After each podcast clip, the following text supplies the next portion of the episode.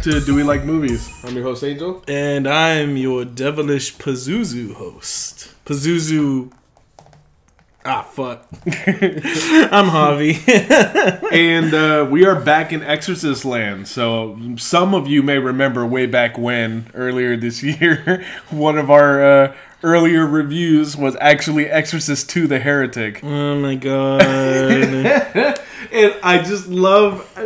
In some ways, I wish we could have watched these movies back to back because we would have just seen such a massive drop off in quality. Do we you know what? like The Exorcist? but I kind of really do like the fact that we've taken this amount of time between these two films to review them because I got to go ahead and ask you, what's your experience with The Exorcist? Oh my god. Not I think I talked about it on The Exorcist 2 where I think it was just one of those movies I would catch on TV but I would never catch the whole thing. And you know, like I was telling you there was that re-release that happened in in the early aughts. Remember that story that you ruined? Remember? Yeah, I remember.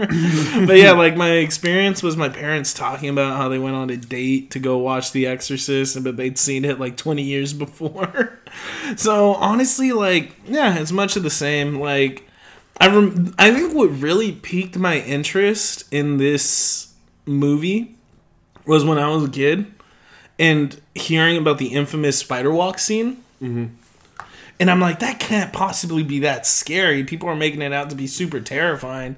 And finally, I got to see a clip of it, and I was like, I'm going to sleep with a gun, bro. it's fucking weird. All right, so just for uh, just to clarify, the version that we watched of this film is the original cut of The Exorcist. It is not the 2000s cut. So I used to have the what they called it the version you've never seen. I used to have that version on DVD. Yep, where you got to see full penny cross into vagine. I don't think I ever saw that. Nah, I, I made that up. I'm pretty sure I didn't, happen. But what that movie did do is that uh, it showed you that uh, Pazuzu mime face more often. Pazuzu. and um, and I think the other difference is, yeah, of course, they they added the spider walk scene into it, and the ending of that film is actually uh, different from the ending of this film, from Really? of the one of the original cut. Well, then you should talk about it when we get to the end because I'm actually really intrigued, but I don't want you to like Yeah, spoil absolutely. it. Yeah, because I uh, clearly between the two of us, just a heads up, Angel is the resident exorcist um, Fan, expert. The he's a sexorcist, if you will. I'm okay. I'm not an expert at anything. Yeah. I'm not. A, I'm not an exorcism expert. I, I'm just a guy who's seen this movie a ton I mean, times. also to be fair, between the two of us, I think I'm way more qual- qualified to be a exorcist than you. Oh yeah, that's right. Javi thinks that because he's a uh, an I'm an or- ordained minister, that it means that he can actually give people exorcisms now. Yeah, I'm a minister with the Unite. Yeah, fuck, I forgot the name of my church. the Universal Life Ministries. Put some respect on me. The Church of Pazuzu. So if anyone needs an exorcism or marriage or a bar mitzvah or a bat mitzvah, I like I, I like to do group packages where I put your exorcism with your wedding. so make sure you you put you know start playing with Ouija boards now. um, yeah, so this movie, obviously, uh, when we did our Exorcist two uh, review, I talked about my experience with it. It scared the shit out of me, and I was a I was a young Spoiler alert! I shit myself. Um, of course, I've seen it much more as an adult. Actually, when I was a teenager, I is when I also first read the novel for the first time, Fucking nerd. and I've read the book in the last couple years, actually. So By Blatty, William Blatty. William Peter Blatty, yeah, So, and the, so wait, the director is William Friedkin, yes, and the author is William Blatty. yes, All right, I'm gonna confuse those a lot in this show. Just a heads up. yeah, that's fine. I mean, it's, it's You'll correct You me. could just say Friedkin and Blatty. How about that? That's how you could separate the two. Nah, fuck you, I committed. So, uh, you know, again, this is another movie that we've, uh, you know, from the 70s that we're covering. Have we? Yeah, Exorcist 2 we covered from the 70s. we as well as covered Halloween. We covered Texas Chainsaw. Texas Chainsaw. Yeah. a lot, man. The '70s is the decade of horror. Like honestly, Okay, I have one that I wanted that I want to. I was originally gonna suggest it off mic, but uh, and obviously we're not gonna make any decision about when we're Nah, hold us it. to it. Make us men of our words. But one I really want to review right now because I've been listening to another podcast, which is like one of those true crime podcasts, mm-hmm. uh, where they talk about the Watergate, uh, the Watergate uh, scandal. you want to watch Nixon? Nixon No, no, no, no, no. But the but the reason why I want uh, the reason why I want to suggest this movie is because they say that Zodiac is very much just a modern version of this film, All the President's Men. Mm. Which is uh, it's the it's the movie starring uh, Robert Redford and Dustin Hoffman, I think, where they uh, it was like the news agency that like that the newspaper that that uh, blew the lid off the Watergate scandal. Oh no shit. So that, that actually sounds kind of interesting. So I really, yeah, at some point in November, December, we should probably check that movie out. I've actually never seen it, so it would be an awesome fucking opportunity for both of us to watch something we haven't seen before, and it's also just considered one of the best films of all time. All right, don't suck its dick or anything yet. You know. Just, Well, I haven't seen it yet, right? But if you're gonna tell me that it's like Zodiac, which I think is maybe my favorite movie that we've ever reviewed off this show, mm-hmm. I yeah, I, I have to be interested. nah, my favorite one is still Tokyo Drift. But the reason why I why I kind of bring that up a little bit is because you know it, it's nice to have an appre like I, I 70s cinema is my favorite. Everyone like you know The Godfather is my favorite movie of all time. Exorcist is now creeped its way into my top ten favorite movies of all time. really, I always thought it was there. No, but it is now, and uh, it Oh. really it really is kind of like that. You know, it's a horror movie that transcends uh, that I think transcends the genre. Um, I think if Where you it watch, becomes kind of a whodunit, and then like there's a lot of it's just medical style. horror. It, well, it's the style, right? The style of it is just uh, completely. It's completely perfect to me, like because even if you watch a movie as recent as Joker, which just came out this year, oh yeah. there is there are the steps in New York that that are featured in that film. That Oh, the boogie down. which you know it's the way that they're shot where it's like i feel like even that is almost a reference to exorcist maybe uh, conscious or subconscious but it's like the fact that you're looking at this like overwhelmingly tall uh, steps in front of you that take you from one side of the street to another it's just it's there's something foreboding about it that that uh, that I think this film captures. You know, this movie is dark. It's it, and it always feels like there's something creeping in the shadows. And there's like a film of weird grime. Like it's got a 70s grime to it. Yes. Like I didn't grow up there obviously, but you know, if cinema teaches me anything, it's that the 70s was a really dirty, filthy time. Like there was just dust everywhere. no one was cleaning. Um, interestingly enough, the movie kicks off. It actually doesn't start in where. So the entire movie takes place in Georgetown in DC, right? Mm-hmm. But before we even get to Georgetown, the prologue to this film takes place in Iraq. so wait, why did me saying something's grimy remind you of the Middle East? You racist. We're literally talking about this movie. yeah, but I just I don't know. I want to turn our audience against you. One of the interesting things about this portion of the film, remember when we roasted Exorcist 2 because of how terrible the sets were when they were supposed to be where in it was super obviously a set. this movie is in many ways just the complete antithesis to the film that we reviewed months ago because not only was this this so this film was shot in Iraq. It was shot and obviously for many of our audience that are born in the late 90s there was a time uh you know where we were not at war with Iraq Yeah, yeah, pretty much. At one point, Iraq wasn't a you know desolate, you know wasteland of you know burning oil fields and gunfire. There was, however, um, these the strange relationship between the United States and Iraq. So uh, William Friedkin wanted to shoot this in the '70s. I think one of the reasons why I like it so much is because it was one of those decades where directors had all the power. Mm-hmm. And uh, Yeah, no studio intervention, bunch of suits. and I'll get into and I'll get into just how dangerous that might have been as well. But uh, but Friedkin got pretty much what he wanted, and what he wanted in this case was to shoot the prologue in Iraq, just like the novel was. Um, and uh, the government of Iraq allowed him to do it, but he had to get an entirely British crew. There was no Americans uh, in his crew uh, when he was shooting over there. I've heard a lot of stories like that. That that's actually really common whenever American filmmakers go overseas.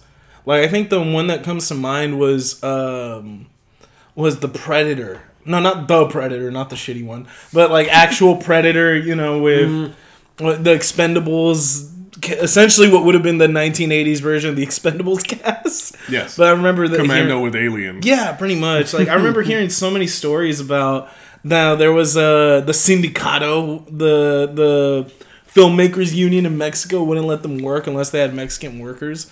And I don't know, is that Well, Tropic Thunder is an entire movie that kind of pokes fun at that as well. I was about to, and that's true. But I mean, is that still common practice in this day and age? Uh, no, because I think in many in many uh, I think most films are they can be shot in places that they don't take place in.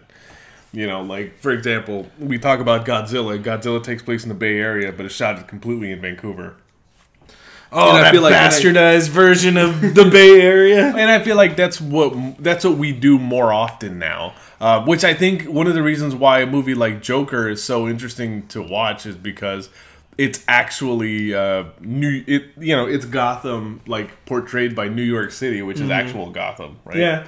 That was always the goal, right? Was Yeah. to make Gotham So New sorry, York. we're just jumping off into all these different tangents, but this is where we get introduced to uh, the wonderful actor uh, uh, who played Father Merrin, Max von Sydow. That took you a minute. There was no cuts there. Max von Sydow, and he like you know is gonna be in another movie that we're reviewing this month, which is uh, episode seven, The Force Awakens, and this is a guy who, interestingly enough, he feels like he's been in his mid sixties for all of his life. He's like Morgan Freeman. It feels like they were just born old. But interestingly enough, in this film, the reason why he looks older than he was, I think he was like barely about to be 40 at this time. The reason why he looks much older than he actually is is because uh, he's wearing old age makeup.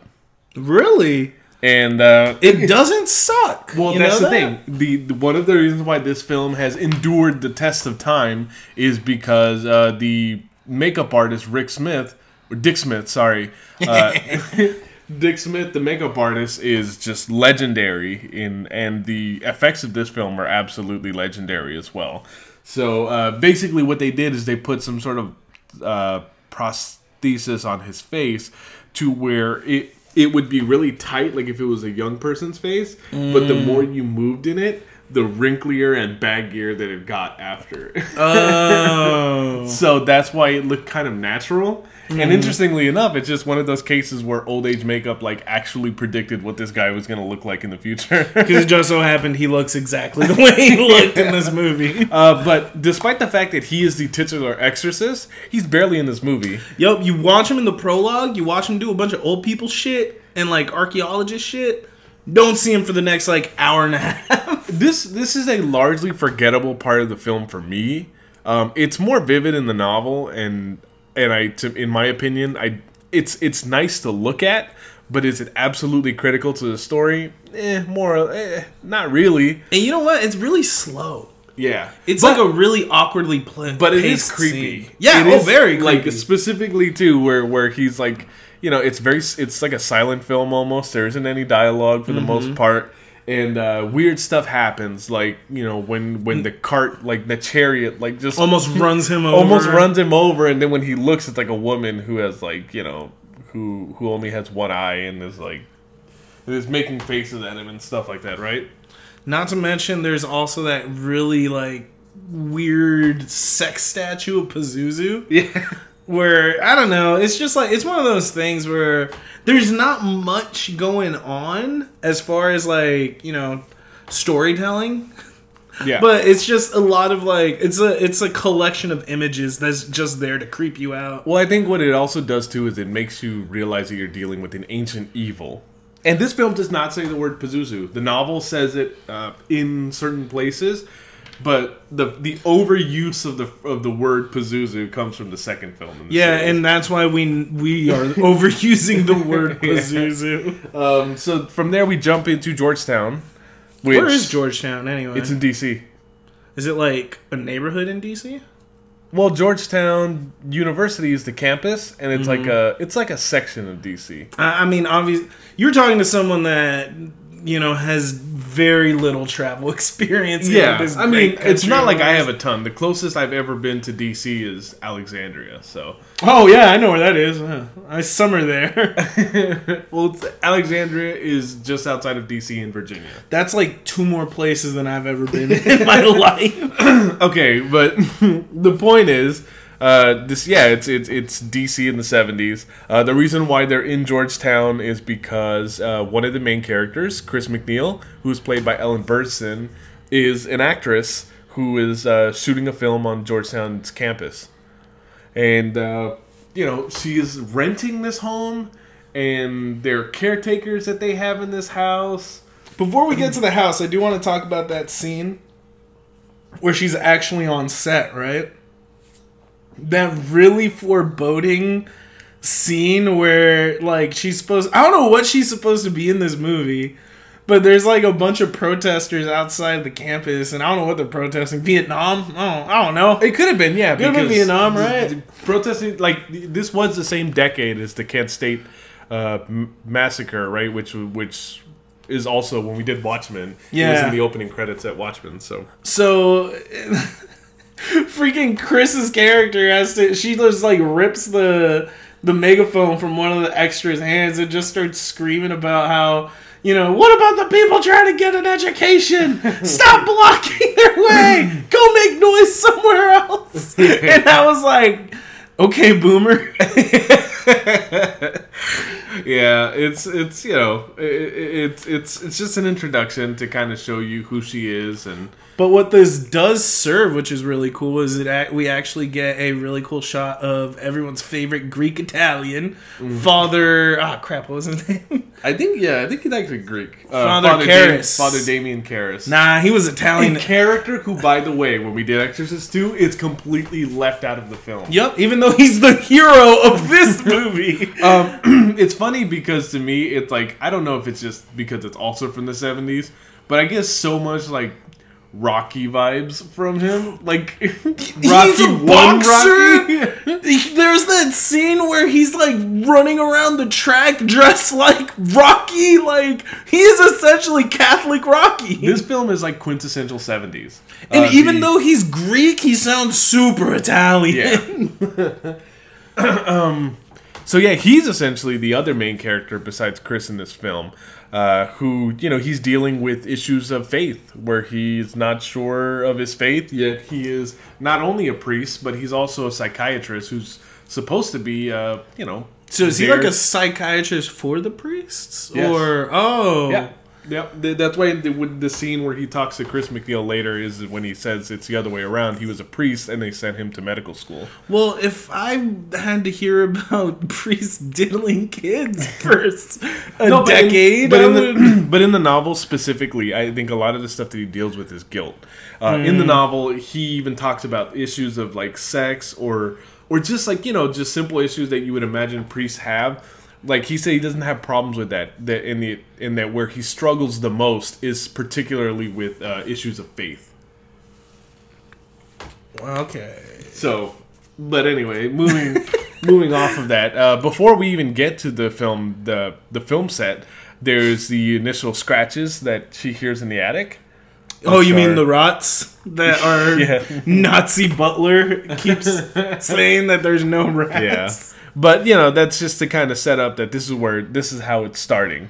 Um, after she leaves the campus and she decides to walk home, that's where we get the only, maybe one of two times that we actually hear tubular bells, which is essentially now known as the theme song to The Exorcist, despite the fact that it's just not in the film very much. I know, not at all. Yeah, But it is a creepy scene. I think, like listening to that music while she's walking through like the windy fall streets of Georgetown, which just looks old, right? Like that's the thing.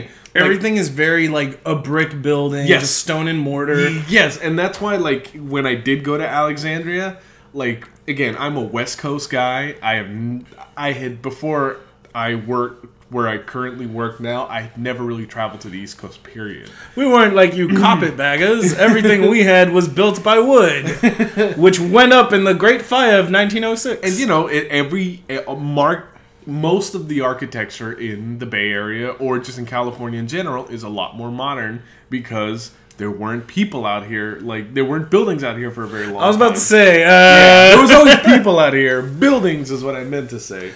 but um, yeah, when I went to Alexandria, the streets were a lot more narrow. The buildings were a lot tighter and closer together, and it was brick everywhere. just yeah, and that is exact. And I swear to God, it was like nine o'clock p.m. that night. And I was riding in the cab, and all I could just picture was this scene from this movie, and I was just like, "This is fucking creepy." feel like I'm in a cab.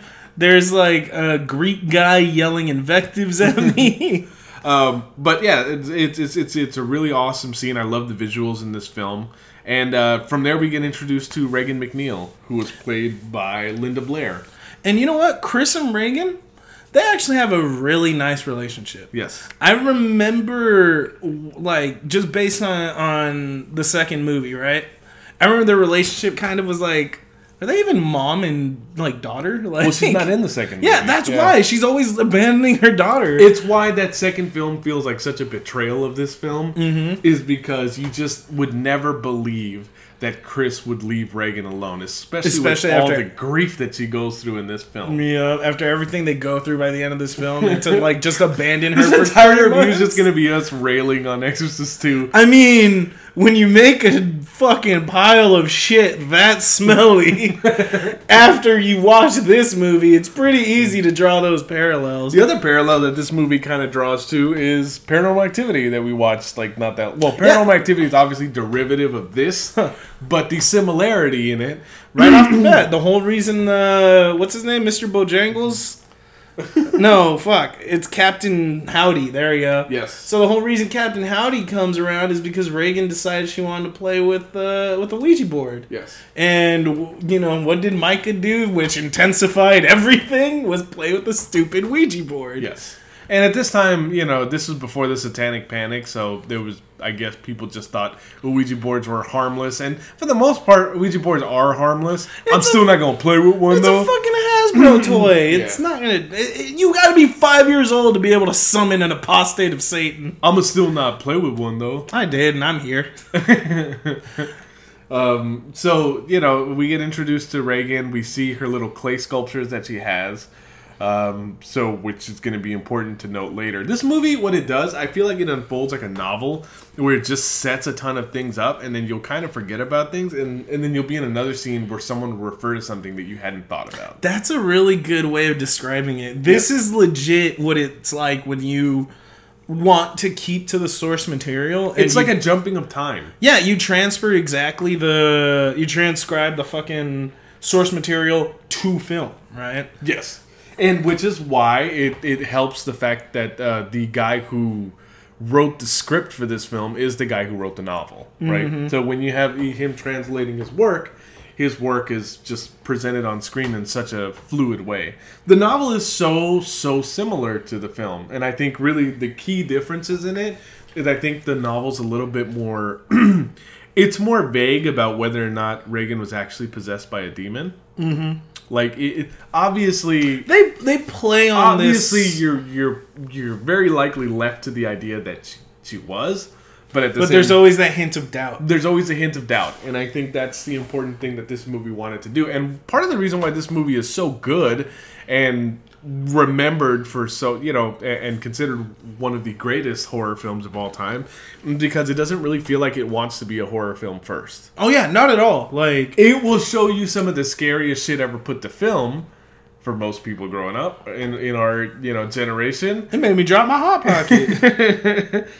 but at the very same you know at the very same moment it just feels like a it feels like a drama about you know a mother and a daughter that are feel that are dealing with something that they don't fully understand and it just happens to have these horrifying things in between it and it's it's in some ways it's kind of an ensemble too because even the characters that have smaller roles they feel pretty fleshed out like the detective. yes He's very much one of those kind of characters that when he comes in, I actually felt very comfortable, and it, I was a little bit off edge. yeah Um, that I felt the same way with Karras. I felt when like Karras was there, but well, Karras was more a guy that's trying to hold it together, both you know spiritually and physically. yes Especially after the loss of his mother in the mo- in the movie, that's kind of where he he kind of Right. turns a corner. And. I think, and that's the funny thing too, because when you get to the loss of Karras's mother, it's not like it's a scene that you've seen. You've just seen Karras go visit her at some point. And you think she's fine Yeah. after that. And it's some. It's funny. Like I didn't even know she was in New York. Like the first time that I watched the movie, like Mm-hmm. because I was much younger. But like now, it's like yeah, it doesn't tell you it's in New York, but he's obviously in '70s New York. Mm-hmm.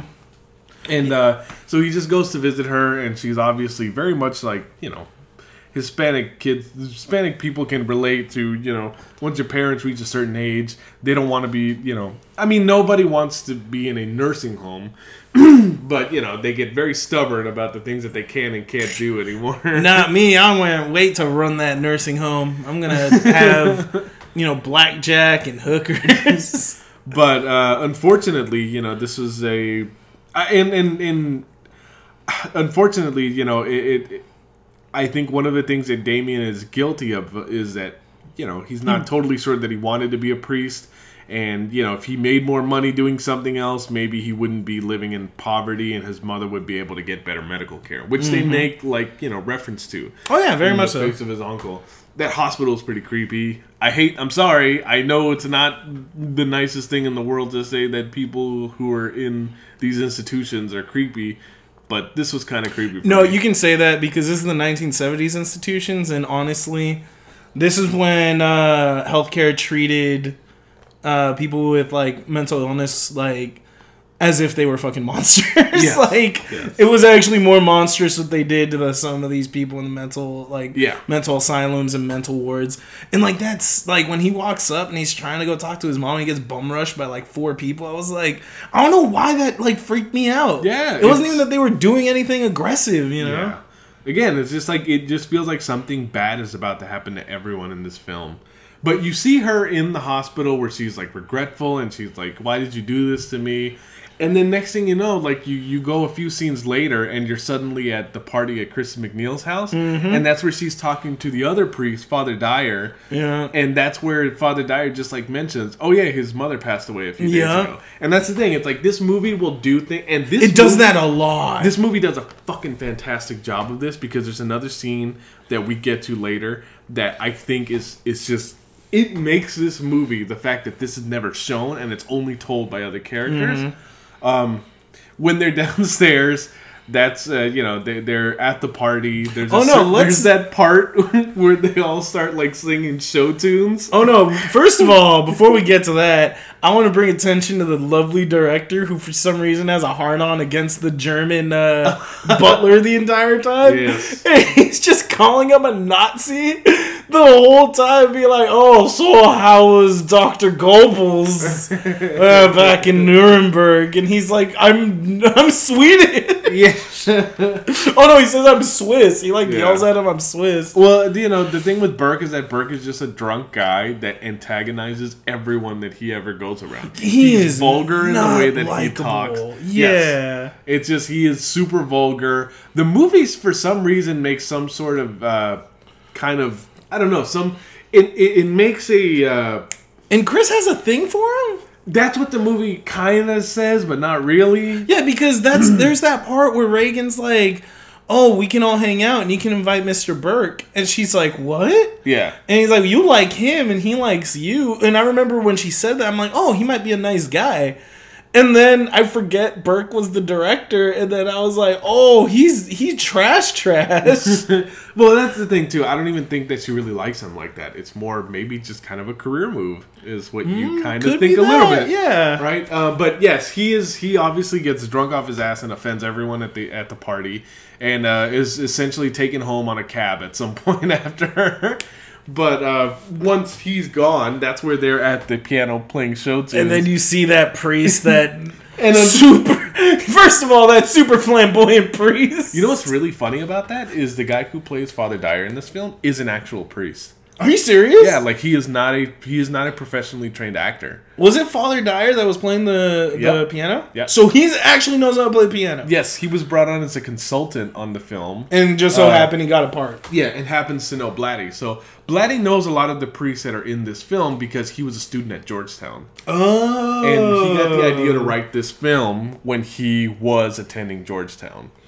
Gotcha, And this, gotcha. this movie is essentially based on an exorcism that took place in Baltimore, uh, uh, like a decade. Or, so you're telling before. me this is based on a true story. Uh, you know, based on a uh, based on a true story, like Texas Chainsaw is based on a true, true story. like in the, this was based on a true story in that there was a priest in Baltimore. and everything else, everything else was a lovely, sweet mystery. But anyway, back to show tunes. yeah, but the reason why I just like kind of laughed and giggled when I saw this is because you know we recently watched Scary Movie two, Shake your ass, watch yourself. which in the beginning, yeah, they do that where they're like singing mystical instead, and then you know then you get Regan that comes down and Regan looks at the guy who's apparently an astronaut, who is the guy who's standing in front of the door. Yeah, fucking Buzz Aldrin, and she and she stares at the astronaut and she tells him you're gonna die up there and that's when he uh, ends up well that's when she ends up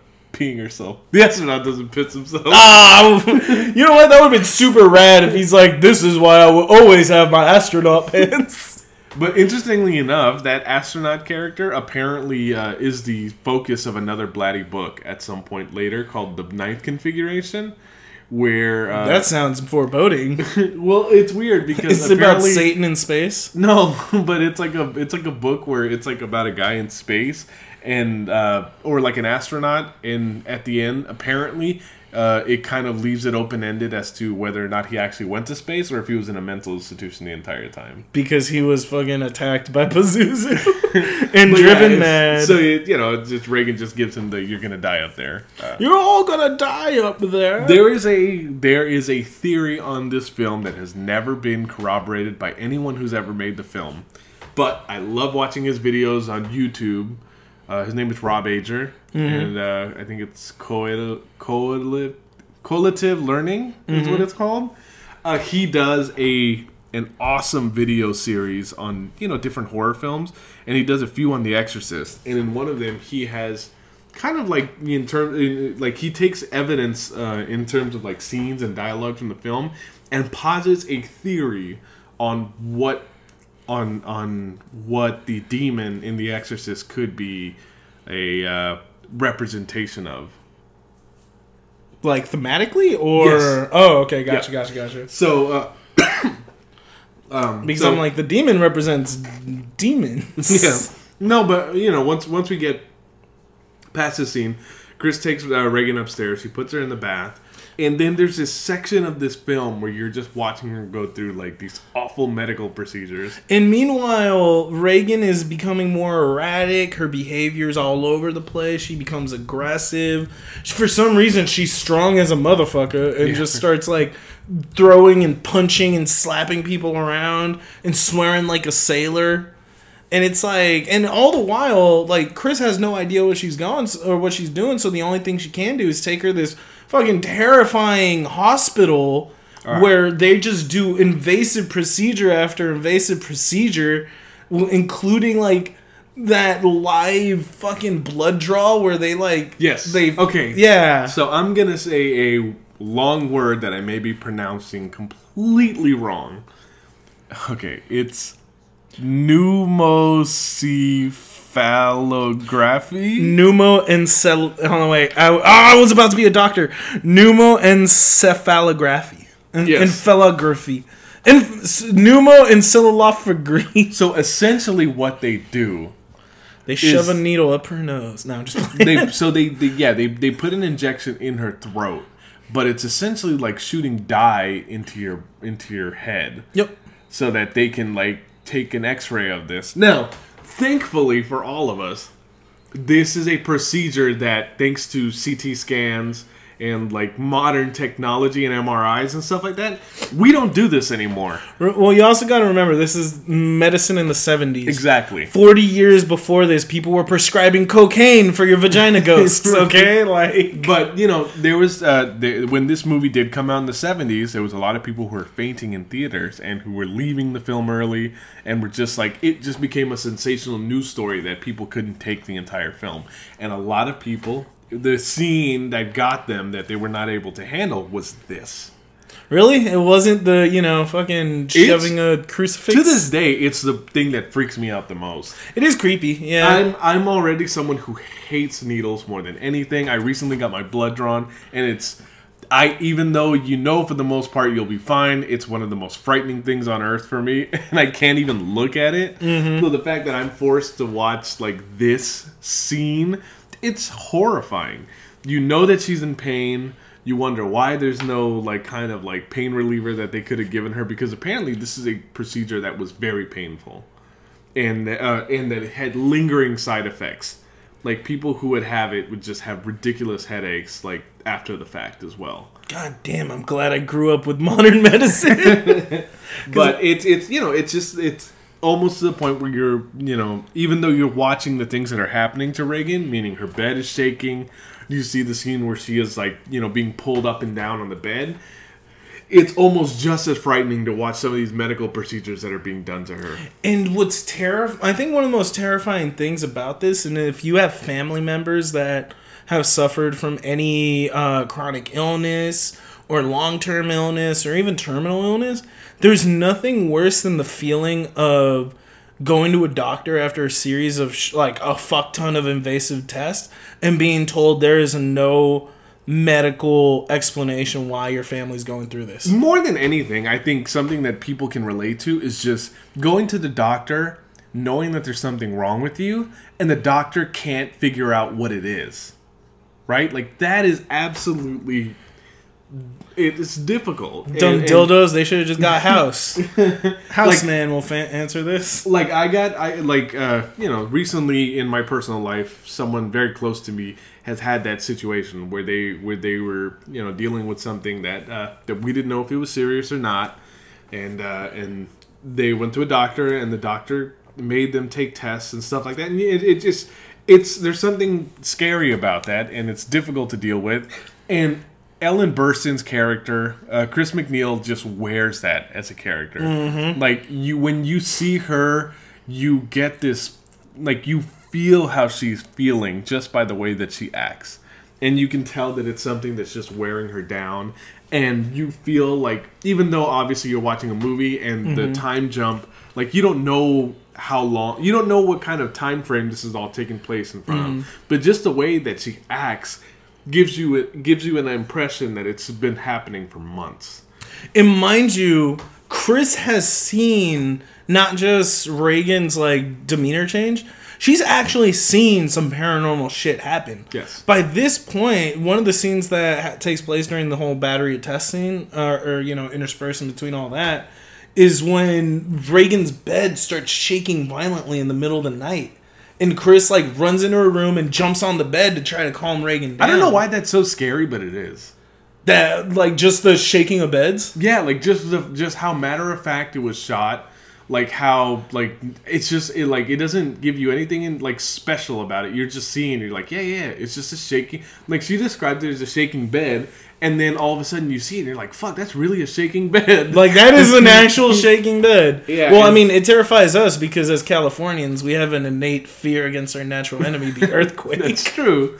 But yeah, it really is something that just it's shot so matter of factly and so realistically in quotations it, that that it does it freaks you out Yeah. to see it. it makes you very uncomfortable because you know that there's no there is no human physical answer for why that's going on, Mm-hmm. and then for Chris to be dismissed by the doctor Yes. and being like, "Well, maybe you're going crazy too, bitch," you know, like Yeah, it's- even to the point that they could even be implying that maybe she's doing drugs. Or that maybe it's drugs that are causing it. you know those rich actor types with all their morphine and cocaine. Yeah. Um, you believe that she goes through all of these tests, obviously, because she is an actress who makes a lot of money. So you know that they have the disposable income to go through the entire battery of tests that they all need to go through. Um, Chris is someone who's divorced, but Regan's father is never seen in this film. He's only spoken about. Oh, apparently he's deadbeat dad. Yeah. Went out to get cigarettes and never came back. Um, but you get the impression he's an asshole because he didn't call her on her birthday. Um, but uh, all of that kind of leads into what I think is really one of the creepiest parts of the film that's never shown to you, and that is the death of Burke Dennings. Oh my god! And it's crazy because one of Because the- it happens right after the scene where she's talking to the doctor. you're following Chris the entire time, so you're you're learning things as Chris learns it. Because essentially, like we're watching it through her perspective for the I would say majority of the film, right? Yes. So all when Chris drives by, she just sees all this hullabaloo, a bunch of sirens, a bunch of people like, you know, just crowded around this thing. But she drives by it the same way that you would drive by a car accident on the side of the road. Yeah, like very matter of factly, not really thinking about what's going on. And then she goes inside, and I think it. What was her friend's name? Like the, the Sharon. assistant. Sharon is the assistant, and she's also the caretaker for Regan in part two. That's right. She's Yeah. her babysitter. so she's like talking to Sharon. Sharon, yeah, Sharon, Yeah, right? Sharon. So she's like talking. uh She's talking to to Sharon about what was going on, and then Burke Dennings is supposed to be babysitting Regan at this time, and then um who was it that I think the the lieutenant right. The, the detective comes No, in? no, no. It's another guy who I think was on the set with them at some point. Oh, Um, he okay. comes to the front door and then he uh, asks Chris if she heard what happened.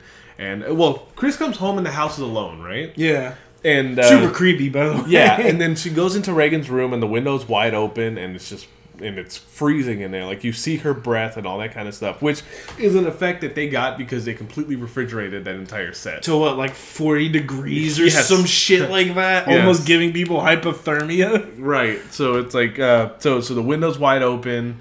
Uh, she covers Regan up, and she's just furious because she's wondering where Sharon went. And uh, Sharon comes in, and Chris gets very angry at her, wondering where you know where she's been and why she left her alone. And Sharon was like, "Well, I had to go get the medicine, so I left her here alone with Burke." Mm-hmm. And uh, you know, Chris is obviously mad about it because Burke is a bit of a drunk and can't really be trusted. Yep. Um, but that's when uh, this other character comes to the front door, rings the doorbell, asks her if she knows what happened, and that's where Chris, uh, Chris, uh, you know, says that she reveals that she does not, and that's where she said that Burke is dead, and that saying that he slipped on the steps that are right outside. Fell all the way down, breaking his neck. Now, in the 2000 re-release version of it, right after she learns this is when the spider walk. happens. Yeah. I saw, I, I went back and watched the video last night, Mm-hmm. and I remember seeing that. And there was two takes I saw. Yes. I saw one take where where Regan chased Sharon to the door. Yep. And tried to like attack her and Chris like wrestles her to the ground. And I saw a weird one where Regan does the spider walk down towards the camera and then she like screams and blood falls out of her Yeah, mouth. that's that's the one that's in the re-release. Both of them are lame. Yeah. Both of them are lame. That's the one that's in the re-release, and then the the one that was unused is the take where she crawls down and attacks Sharon. I would have preferred honestly between those two I would have preferred that All right. one. Now this film, interestingly enough, so in this in this in the novel, uh, the spider walk happens at this same point in time, and Regan attacks Sharon, and that's the reason why later in the film you see Regan uh, that's where she has to be strapped down. Yeah, okay. It's I thought- particularly because she attacked Sharon in this moment. Okay, I thought she was strapped down because of the following scene where she diddles herself with the with the crucifix.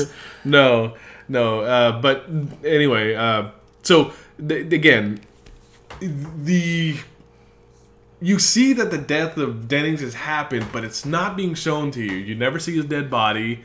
People just talk about it, and then the next scene, that's where you see Karras running at the track, and uh, Kinderman shows up, and that's where Kinderman describes to Karras what happened yeah. saying that he thinks that some large pro wrestling sized occultist Yeah. threw him down the stairs because apparently when he was he his head was turned completely around Essentially 180. when he got shoved down the stairs and that it's something that only someone with great force would be able to do to him. Yep, and some big motherfucker. Yeah. And, you know, at the same time that this is happening, there's that weird scene where you cut to the church and you see the priest going to put the flowers near the altar. And that's where he sees the Virgin Mary statue that's got like those giant breasts and like a dick, like in made out of clay that are placed on her. It's like really bizarre. And I. Maybe I wasn't paying attention too much, but I beg your pardon. yeah, you need to go back and watch that because it's it's one of those things that's weird because of how creepy it is, and you even after it's shown to you, you're like, wait a minute, did I just fucking see what I thought I saw? That's some fucking weird ass imagery, dude. That's some really fucked up shit happening right here. I don't know who came up with this, but you need Jesus. Um, so the uh, the YouTube series that I was talking about by this guy Rob Ager, uh, the theory that he posits in this is that the one of the darker, unmost uh, you know not most obviously talked about themes in The Exorcist could be that there's a possibility that uh, Burke Dennings molested Regan, and uh, You know what? That fucking like Woody Allen looking motherfucker wouldn't put it past him. And what his the and the and what he talks about in, uh, in his theory of this film is that uh, is it's interesting to note that after the death of Burke Dennings, that's where Regan's face starts to get more monstrous. Uh, Interesting. Basically, telling you that you know that that that all the stuff that is all the abuse that she has undergone by the doctors, potentially her father, and whatever happened between Burke Dennings and her, it's finally come to the surface. Exactly. Mm. So so again, just something to think about. It's obviously not an overarching theme of the film or anything, Yeah. but it's interesting. It's just a nice fan theory to think about Yeah. watching it with that lens. Now, there is a scene. We're gonna get to the lick me scene. No, no, no. Aw. To me, this is the creepiest part of The Exorcist, and it's never discussed. Mm-hmm. And that is when Kinderman is sitting in his car, and he looks up at the window in Regan's room, and the lights are on, and you see the shadow of someone floating by in that dark curtain, in like the curtain, right? You see the curtain, and then you see a mm-hmm. dark figure floating by the curtain. Now, the reason why that is creepy is because by the point in time in the film that that's happening, that's when Regan is strapped down. Oh, that's right. So what? It's like, is it supposed to be Regan? Is it Pazuzu? Again, creepy, creepy because uh, cr- there's a lot of stuff in this film that's creepy because it doesn't draw a ton of attention to itself. And they never explain it. yes, And there's nothing creepier than something that just is, and you Yes. can't explain it. right. And uh, then you get the yes. Now we get to this crucifix masturbation scene, which takes place after uh, Chris has the discussion with uh, Kinderman. This And yeah. Kinderman describes to her exactly what happened and, and where he, you know, he obviously doesn't think it's Regan because Regan's a child and whatever was done. Why would him- a child ever do this? Yeah, and uh, you know, to him, he he he, he thinks that Regan might just know who it was, right? Like that's the only thing. But Meanwhile- Regan's obviously sick, Yep. so we can't. So he can't interview her. But you know, again, he's a guy who likes movies. He's a fan of Chris. So he kind of like you know softball questions her a little bit, and you know that he's going to just continue to keep an eye on her. Yep.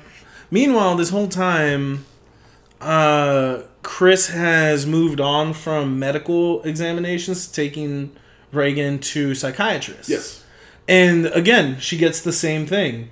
So, you know, there is no chemical imbalance. Maybe she just has multiple personality disorder. And that she has all these, like, all these possible illnesses, diagnoses, and disorders, but none of it is actually helping because Chris knows it's more than just schizophrenia. Yes. She knows it's more than just your run of the mill mental health illness like going on. She knows that this is something a lot darker and Well, something she a lot knows, she knows that it, she in her mind she knows that it's something, Mm-hmm. and the part that, that that just like makes her lose it is when the medical professional. She brings them over to the house. well, yes, I, was they- talking they- about, I, I just wanted to get to the scene that inspired every uh, Slipknot and Marilyn Manson lyrics. But yeah, you know, there's that part where she invites like the psychiatrist over, and they like hypnotize. They try to hypnotize Regan, right?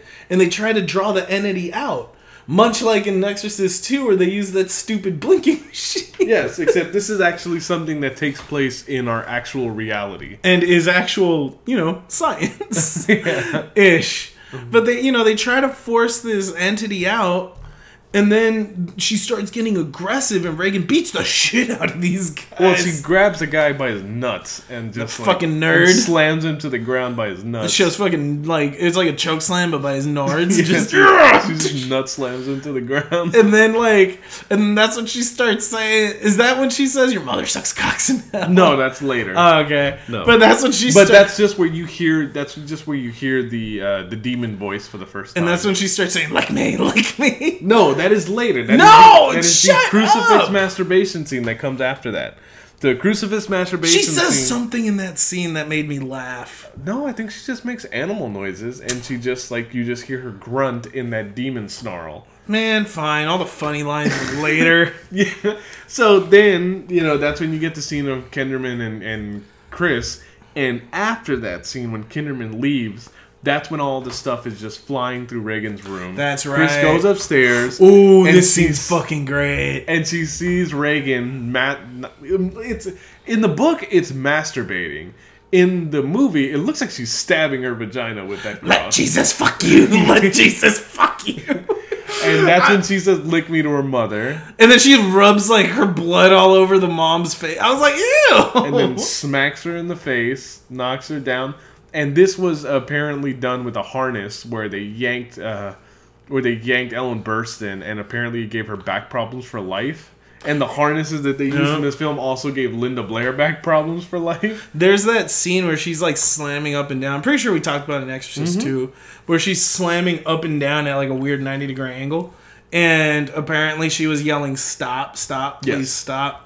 And the dumbass fucking stunt team thought that she was just acting really well and not thinking that they were realigning her vertebrae in unnatural positions. But, yeah. she gets dropped to the floor, and then the cabinet like covers the door, and that's when you see for the first time Regan turning her head backwards, Mm-hmm. and that's where you know you hear Burke Denning's voice, and he says, "Do you know what she did, your cunting daughter?" Now, when I was a kid. I just thought this was creepy. I thought this was scary as all hell. Yep. And I thought that it, this was the demon making itself like known that oh well I'm a demon and I'm here now. Like, haha, what's up, bitch? As an adult, Yeah. I've discovered now that that this was essentially an admission to guilt of the fact that Regan is the one who killed Burke Dennings. chances are possessed Regan snapped his neck, turned his head all the way around, which as we know she has super strength Yes. because she's a superhero now. And she like must have thrown him out the window. Uh, the win- because as we know later on, uh, Father Karras jumps out the same window and lands on the same stairs where uh, what's his name died, uh, Burke. So yeah, pretty much it's an admission to guilt. yes. And it also plays with the fact that, mm, you know, uh, at one point, Regan says, All of us are in here. And, you know, she even speaks in uh, Karras's mother's voice. Yeah, but It that's really- the thing. It's like this scene is where is where it's it now. You're not dealing with doctors anymore. Now, Chris. Uh, We know it's demons. Yes, Immediately she goes and gets uh, Karras, or she sets up an. Uh, well, she thinks in it's a demon, right? And that's when she goes to Karras, and despite the fact that she's not religious at all, she's mainly an agnostic. Mm-hmm. Uh, she goes to Father Karras and uh, you know asks him about getting an exorcism. And again, people need to know, listening to this episode and watching this film with modern eyes, the idea of exorcisms were really like something that people didn't even think about.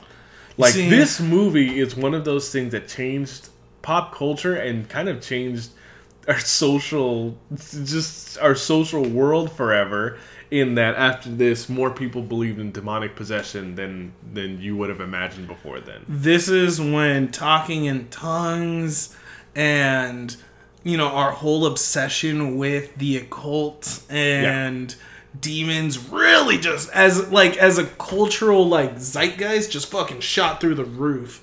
Because finally this stuff has been brought to the forefront. Like no one really talked about exorcism at least not in the like the the ritualistic sense well it's like the doctor said the doctor said that for the catholic church this was kind of a dirty little secret that they kind of maybe still did every once in a while but for the most part was considered a a uh, what is, how do i put it like an ancient you know it's yeah it's frowned upon right, Right. It's it, it like to to the doctors. It's almost like putting leeches on people. Like it's just something that was archaic, and that or does- prescribing cocaine for the murmurs But but she, you know, obviously she has tried. She's exhausted all these other options in the medical field. Mm-hmm. So she's going to this priest. The priest isn't sure exactly what to think, and that's when she is. And that's when uh, you know he is brought to Regan for the very first time. And I love that Karras, like, he, pretty much Karras has to do like the initial investigation, and pretty much it's his judgment call to go back to the Vatican. Well, not the Vatican, but go back to the church and be like, you know, I think we need an exorcism, right? So he goes in with a very, what's the word I'm looking for? Uh, skeptic. He goes in as a skeptic. Yeah. He doesn't go in thinking. Which makes sense because his character is dealing with his own fate the entire movie. Yep. And the whole thing is like he interviews Regan with this way, like with this mentality of trying to catch her in a lie, including the part where she um or where where, you know where she mentions something about his dead mother, and you know he calls her out on it. Like instead of getting mad and letting it rattle him, he's like, "Oh well, if you know my mother, what's her maiden name then?" And like you know starts like really, really uh testing the demon. Yes. And the demon can't answer. Right. The because demon- again, he tells Chris that, you know, I don't know if I'm going to be able to get an exorcism because there's all these different criteria that I have to meet if I'm going to do that. And I have to, essentially, it's an investigation. And uh, he's not, to- even though it does sound like, hey, this is definitely weird, he seems like a guy who, again, obviously is a psychiatrist, has dealt with people with mental health issues, dealt with people with just mental issues, period. So he's probably just seen a wide range of different uh, things. So his first, so his first uh, thought isn't going to go to something mystical or religious. What this reminds me of, well, sp- actually, it's the other way around. What this inspired, if you've ever seen the Last Exorcism, that found that shitty found footage movie from the aughts, um, you know, it was uh one of the things that they did really well is that the that the I don't know what he is a preacher, the minister in that movie, the guy that does the the Exorcist. He is he's a skeptic. Same thing. A lot like Karras has lost his faith in in the church and whatnot. But he he goes in that same film doing the same thing, like goes in as a skeptic. And you know, they lift something very similar where he talks to Nell the demon and you know, she says, "Don't you want a like a blowing job or something like that?" And he like calls her out and is like, "Well, if you're a demon, wouldn't you know it's actually the word is actually blowjob?" You know, and I just thought it was a really interesting um, trope, I guess. Just kind of the fact that they had to go with the investigation. You got these holy men that aren't gung ho on exorcisms, like they know the weight of an exorcism. Okay, so this is the part of the film where we get to talk about the psychiat the, the psychotic director William Friedkin, because in order to get uh, real frightened faces from his actors, the guy brought guns onto the set and would shoot guns off. That's right. He would shoot guns off on the set. Wouldn't he play like African drums to make people panic too? Yeah, like yeah, he played all sorts of crazy sounds. Or like animals being murdered and shit to like Yeah. scare people? Um, the other thing he would do as well is, uh, God, I can't remember now, but but yeah, it's like he he would he would essentially threaten them, and the actors who did the voice for Regan, Mercedes McCambridge, who was an actor from you know several earlier decades, but was mainly doing obviously only did voiceover for this film. Uh, the reason the way that they got her to do this is they they made her drink uh, they made her smoke a ton of cigarettes she was an actress who was in recovery so she said that to do so to do this role he essentially had her get off the wagon Oh my god! and apparently she said she was there with her priest the entire time because she said she was gonna be like essentially like driven right back into alcoholism for a while Holy fucking shit! That is Yeah. crazy. and the way that they got the sounds of Regan from the exorcism like of her just sounded like she was uh you know, like she was grunting and all that kind of stuff, was mm-hmm. because they would actually tie her to a chair and kind of slap her and tape her mouth shut. oh my god! This guy's fucking crazy, dude. There's a reason why a majority of the cast did not want to return for part two. Oh, I do not blame them. I'm actually the, the- I'm surprised Linda Blair returned. Yes, yes. So it's just again, This is uh, but it at least to a to the effect that it worked in the film, it is it's one of those things that's kind of perfect, right? Because it really does come across on screen. The terror in their eyes and just the overall realism of it, despite the fact that you're dealing with a situation that's a bit ridiculous, right? Oh god, that is this is freaking insane. Sorry, I just I went onto the IMDb fact page and I guess they fed uh, what was her name, the woman that did Mercedes the voiceover? Cambridge, raw, raw eggs. Yeah, like the raw Yeah. eggs and shit. I was just reading all that and yeah, god, that Again, all these things that now you would probably just do with like CGI and voice recording, like equipment and stuff like that. They they opted for as much realism as they could get, and you can never make this movie today. oh fuck no, you can't get away with this shit. This But is it's great that it exists. It puts people in danger. Like Yeah, you know, the, it is almost criminal how little regard he had for his actors. uh, but you know, from here they, we eventually do reach the point where uh, you know where where Karras and, and Chris are sitting downstairs and. And he like is pretty honest with her. He goes, "I don't know if this is possession." He goes, "She's speaking English. She's obviously speaking English backwards." Which, by the way, the scenes of Karras uh, in his apartment, like Doing his CSI investigation, listening to those creepy like voice recordings, like at midnight or something. and he's just sitting there with like a fucking a cigarette? Yeah, just like smoking a cigarette with a glass of scotch, and he's like, eh. Yeah. I was like, okay, I fucking see you, Rocky. Um, yeah, so he, he, but you know, when he tells Chris that he doesn't really know, that's where Chris essentially has a moment where she resigns and she just says he killed, she killed Burke Dennings, and that and she's the- accepted it. and and obviously because he had the conversation with Kinderman from earlier and knows about the Dir- the Burke Dennings case at all, Mm-hmm. that's when he finally does go to the Archbishop and and and requests that they get a uh, exorcism done. And the Archbishop sends the word to the Vatican, and the Vatican decides to get our hero from the beginning, Father Merrin, the most experienced exorcist. He reappears like when there's 15 minutes left in the film. Yep, and this entire time he is just like built up, like to be this just holy badass. Yes. that's gonna fucking come in and he's gonna be like the priest from that uh Peter Jackson movie Brain Dead, where he's like, "I kick ass for the Lord." yeah, but he does show up. He it's good that Karras has a uh, a older priest that can kind of, you know, that can kind of not control him, but I can- need an old priest and a young priest. just that that can kind of guide him because his faith is obviously fragile. And uh, they do want him there because there needs to be a psychiatrist present anyway. So you have this, you have this priest that's been pretty much globetrotting trying to find this demon. And even though he doesn't know this is Pazuzu, and even though you know he, it, he He get, he has a feeling because as soon as he comes in, it screams Merrin from the top of the stairs. and I think in the backwards report or the backwards recording they mentioned fear the priest. Yeah. in reference to Merrin. So Merrin is so fucking badass that even Pazuzu's afraid of him. Yes. So this isn't somebody that that has no experience doing this, right? So right off, you know, Regan starts doing the lovely. Oh no, wait, she pukes uh, earlier. Yeah, she puked Yeah, earlier she on puked earlier. Karras. Aw. Um, they, This is- another thing that they that they set up with with uh, Sorry, I was Merrin when with- he shows up is uh, that he has heart problems. and That's Why right. he's taking his nitroglycerin pills. Oh no, we find out he doesn't have heart problems in the stupid second movie. No, I'm sorry, I was confusing it with Scary Movie 2 where uh, James Woods and, and Andy Richter are throwing up on each other. Very well.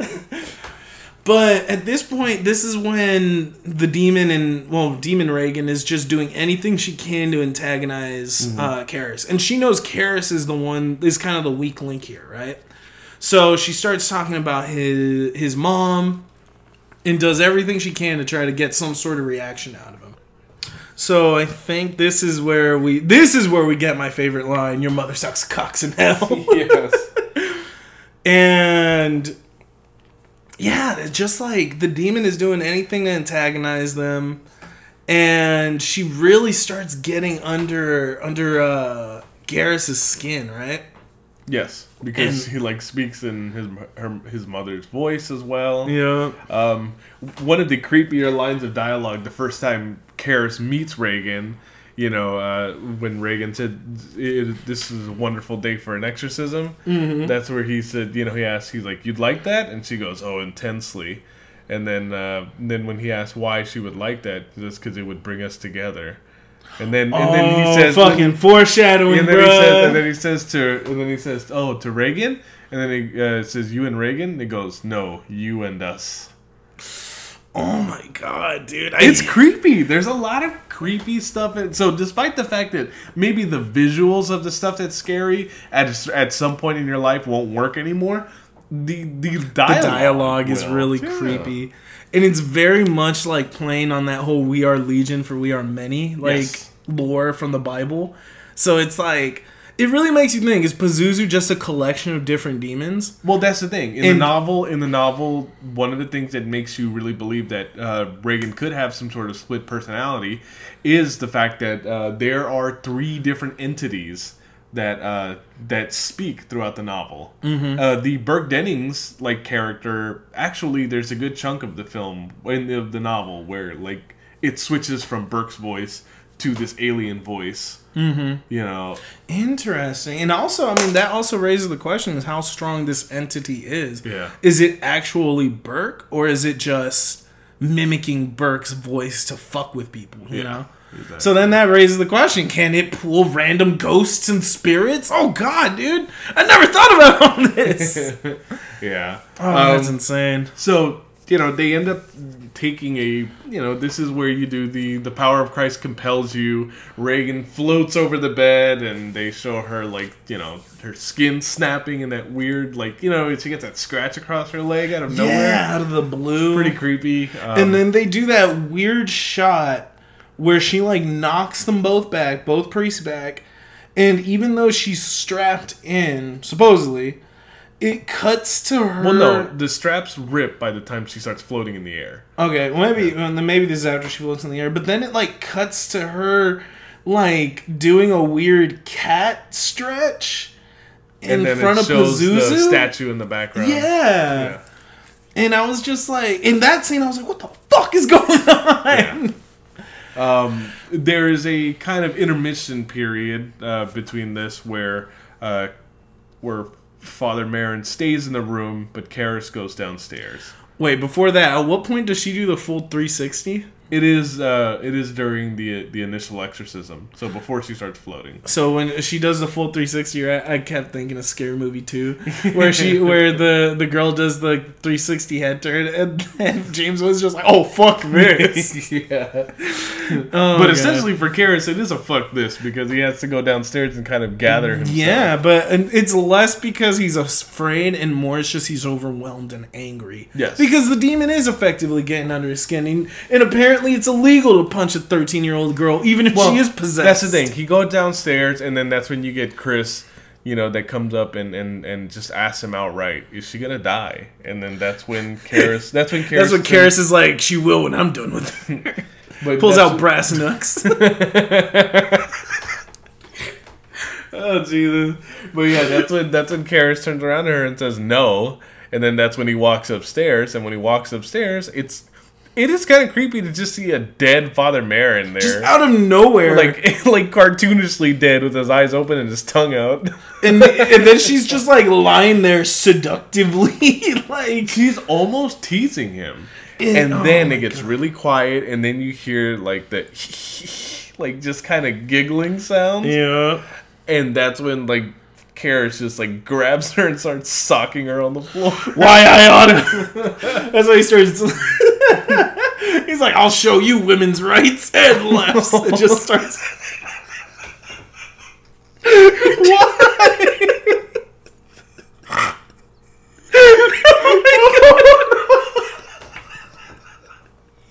oh, Jesus. I don't think either of us was ready for that one in the chamber. I don't know. I just came up with that one. Like I've heard the joke before. It's just in the context. He just starts beating the shit out of her. but yeah, so it, in many ways, the exorcism doesn't actually work. It Uh, fails. yeah, it- both of these dudes super fail. majestically fails, but uh, you know you get the scene where Karras does get his faith back because he just tells the demon, "Come into me and leave her alone," and the demon does exactly that, and then Karras gets the demon face, and he looks like he's about to attack Regan, and that's when suddenly it just shifts back to him, and he screams no, and he throws himself out the window in that iconic him falling down the stairs scene. and he and it's cool how they do that so quickly where he his skin goes pale his eyes get milky and it looks like he's starting to develop the scars right? And he like wrestles back control and i think it is noteworthy that the demon is only able to enter Karras after it rips off the chain the the the crucifix he's wearing so at this point, the demon's able to enter enter into him, and he's able to sacrifice himself, throwing himself out the window, dying possessed by this demon. Mm-hmm. And as he lies down at the bottom of the stairs, the same stairs that Burke died at, I forgot what the father's name is. You're way better with names than I am. Which one? The one that came. Montesinos? Uh, no, the one that came running to Oh, Dyer. Uh, Dyer, yeah, Yeah. Father Dyer comes over and reads him his last rites and uh, uh, takes his final confession, um, essentially putting uh, putting Karras to his final rest. Mm-hmm. And so the next day, you know, the they they well, I don't know if it's the next day. It's like an undetermined amount of time, but I think it's um. Who comes in? I think it's the detective comes and sees him off, Yes. right? Yes, Kinderman comes in while all the while uh, uh, Karras is socking Damon on the ground, uh, and then that's when you know that's when he comes in, and as he comes up the stairs, all he sees is Regan crying, and then Mm-hmm, that's when he looks out the window and just sees like Da- uh, Karras in like a pool of his own blood. And then I did want to say, like, I did have a bit of a emotional release. Not, I didn't cry, but like when Chris finally gets to hug and hold her daughter again, and they're both sitting there crying, mm-hmm. and it's just like it's like you actually feel like it's done. You Yeah. know, like they, yes, two two men died, but this little girl, her soul's been saved, and she can go back to her life. But can she? Yeah, I mean, it, it's it's you're left to understand that that what has happened here is is is over. So the ending of the film actually has them. You know, now they're leaving Georgetown. Mm-hmm. Uh, the film is obviously it's probably not going to finish getting made because the director is dead. Um, Yep. The movie had put been put on hold for months anyway after Burke's death, and I think they're just going back to where they. I think they're from New York, so I think they're just going back to New York, and uh, that's where the film just ends with uh, Father Dyer getting the necklace that used to belong to Karras, and then he just walks down the streets of uh, Georgetown uh, while the Exorcist music plays. But the alternate ending from the version you've never seen is Karras's hand punches out of the grave. no, it's uh, it, it's it's more or less the same in that Dyer gets the gets the medallion, but he gives the medallion back to Regan, and he actually stops to talk to Kinderman, and he and mm-hmm. Kinderman have like a bit of a kind of back and forth on movies, and it ends with them going to go see a movie together, Yeah, and likely have dinner, and kind of like. And then I guess the sweet, sweet love. Well, I think the point of that uh, Blatty always says was to kind of give you the impression that everything's okay and that everything's going to be okay. I'm glad they didn't. That would have been like in the thing if they would have had the everything's okay. Well, that's the good thing. job. That's the thing. It's for for people of almost a generation from the late '90s to about 2014. That's the version. That's the only version that was in circulation. So that's the only. You have a generation of people who that is the ending that they know from The Exorcist. What the fucking ice cream date ending or Yeah. movie date ending? yeah, That's fucking lame. but you know, obviously, uh, Friedkin is the guy. So Blatty always liked the happy ending. Friedkin, the director, is the guy who preferred the the open ended ending, which again, it's the one I prefer as well. To me, the original theatrical cut of this movie, even though there is some neat stuff that comes with the uh, with the director's cut, with the quote unquote special edition, Yeah. um, it to me the the theatrical cut is the superior version of this movie. Mm-hmm. Um, so the the kind of nice thing that does that this does lead into uh, with the other ending that has Dyer and Kinderman becoming friends is William Peter Blatty would come back and make Exorcist 3 in 1990. Mm-hmm. And Exorcist 3 is essentially a supernatural police p- police procedural movie. I love police procedural movies. yeah, where George C. Scott plays Kinderman. And uh, it's actually really good, and I recommend it for anybody who's actually interested, like in in those characters. Uh, and and it's essentially them uh, trying to capture a serial killer. Uh, and Powered by Pazuzu. yeah, it's kind of, and it's actually really good. Uh, I recommend it. Now, there was an Exorcist television series. I was about to say, starring Fox. everyone's favorite Asian actor, Steven Yeun. Yeun? Yes, he was in season two, but there Wait, there was was two seasons? I thought it was only one. no, it was two seasons of the show. So, Oh, so his character was season two. But okay, spoiler alert for The Exorcist on Fox, which was a series that only ran for two seasons. Uh, if you don't want to hear the spoiler for this, please stop listening to it momentarily for the next minute or so. So the series revolved around a character who was played by Geena Davis named Angela Rance, and uh, it, it really revolved around her and her family living in Chicago, uh, and she has two daughters and her husband, and a lot of the stuff. So there's something weird happening with her daughter, where her daughter is getting possessed.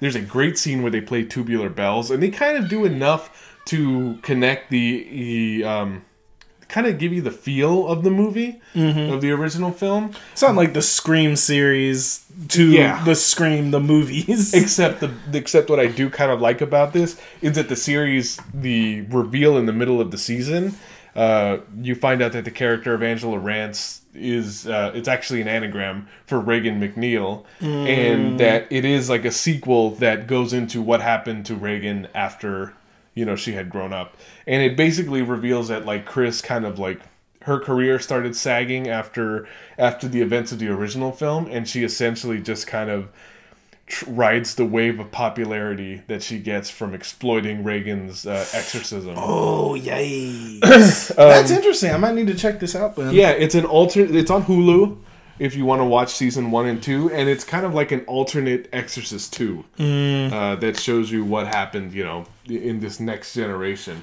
But one of the neat things that they do is that they don't really reference Pazuzu, but the demon does return in the form of an older white gentleman that they kind of refer to as the salesman. Remember, the older white men are always the evil people. But yeah, he's just really very sexually suggestive with the daughter that's trying to be possessed. and I'm out. And yeah well and in many ways like you know he uncomfortably touches her like in from her face and like it just basically it's just very creepy the way that he as, acts. And um, at some point when he and regan are face to face again for the first time it's the creepy thing that is i thought it was kind of brilliant and just great about it was uh, so when regan's head turns around that really uh, the way you know if you're looking at it from an outsider's perspective you just see the head spinning happening Yeah. but because regan is able to actually see the demon it's not that the demon is it's not that uh, that her daughter's head is turning in a 360 degree angle it's that the salesman actually has his hand touch on me. her face and is turning her head with his hands Oh, that's creepy. That's so good. it's it's really good. It's an awesome series. Unfortunately, it only made it two series, uh, two seasons before it got canceled. Thanks, Fox. And um and the, and there was like a few weeks ago, there was like a thing where uh, where everyone thought that the series was coming back because they had changed one of the logos like on their Twitter website. Uh, and uh, but the show showrunner uh, sadly had to crush everyone's dream and say, uh, "Sorry, it had nothing to really do with that." Oh, that and that the series is not coming back. But the second season is awesome because it takes place in a completely new location, Mm-hmm. and it follows. Uh, Glenn from. no, it's not Steven Yeun. Aw. It's uh, the guy from Harold and Kumar. Oh, John Cho? Yeah, John Cho. Oh, am I racist? No, no. Well, Steven Yeun was in Twilight Zone. Oh. That's the series he's in. John Cho was in Exorcist season two. If Steve Yeun is in this and you're wrong, you're the racist. Are you trying to reverse this on me? yeah. But no, the second season is is is uh, is really good because it revolves around his character, and he's uh, runs like a like a foster care home. Of demon kids. Fuck yeah. But but basically, like the series is awesome. Like I actually really like it. It's sad, I'm sad that it's not here, and it's really just a great continuation for this story. But if you are interested in more demons, I always recommend a show called Diablero. Oh yeah, which you did recommend in our second episode ever. So, Apparently, too much since I got backlash for it. but anyway, uh, we'd like to thank you guys for joining us for this. Did you like it? Dumbass. what? We didn't do the trademark thing of our show. Do we like it? Oh shit! No, go ahead. No, let, it's fine. Leave it in. All right. Do you like The Exorcist? I like it enough. No, I'm just. I don't know. Like, I do like this movie. I'm not gonna lie. I really did enjoy it. I enjoyed it, like. I enjoyed watching this movie with the idea of you're watching it from Chris's point of view and you learn as she does. Mm-hmm. And I really think it's a different way of storytelling than most movies. And, and how they, the, you know, it's one of those movies where you don't assume thing, you know, like unless you're following the camera, like the rest of the world pauses. It's like no, things are still happening. There is action going on off screen, and it all has repercussions to what's going on on screen. So I thought that was really interesting. Um, definitely a terrifying movie. You you made me appreciate the dialogue and the script way more than I did originally, and I think it's definitely a worthwhile movie. It's a two hour movie. It's a long two hours. It feels like a long two hours, but it's definitely worth it if you can get through the slow bits. Uh, especially, it takes a while to start ramping up, uh, and you know you will get a good payoff by the end of the film. Uh, yeah. I, obviously, I, I definitely love this film. It's one of my favorites. Um, I'm glad that we got to get into this horror movie dialogue, just for all the reasons that I've said. Right, like it's a film that I'm going to continue to rewatch over and over and over again.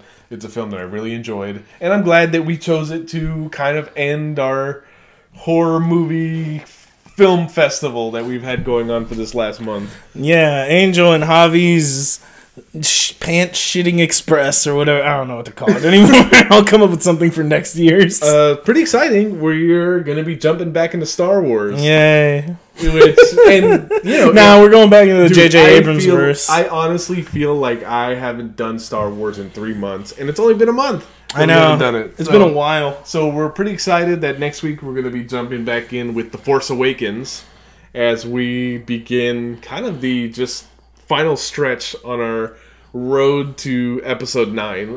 yeah, pretty much. It's one of those things we got we got uh yeah, we got Force Awakens, we got The Last Jedi, we have the Christmas special still to review. really? You're going along with that? I, I guess we're reviewing the Christmas special. you know, December could end up being an all Star Wars month if we're not careful. Oh. Because we've already got two Star Wars movies lined up for December. Yeah, and I really want to do Home Alone in December. anyway, you know, thanks for thanks for sticking along with the ride. Hopefully, you guys enjoyed our horror movie, or you know, our foray into horror. Angel and I had a lot of fun talking about horror movies. Honestly, it's one of our low key favorite genres, and we can sit here and talk about horror movies for fucking decades and decades. You know, it's just we also don't want to be typecasted as just another like horror movie podcast. You know, But we do also appreciate the fact that our audience has been downloading our horror movie episodes in just greater numbers than than you know. This has been a really successful month for us in terms of just traffic on the website. Yeah, so hopefully we'll have some more. Uh, Angel and I both saw the Joker, so we might have a, a little thing about the Joker coming up soon. I still need to put my video on IG about uh, about Hereditary. Um, yeah, because that movie fucked with me, man. Yeah, we are expanding our Halloween. I know spooky season is technically over, but there will be a little carryover for us for for our listeners, which we know have enjoyed horror movies anyway. yeah, so uh, I think that about cuts it. So uh, we'll talk to you guys next time. Please continue to interact with us on our social media. Please leave us reviews on iTunes.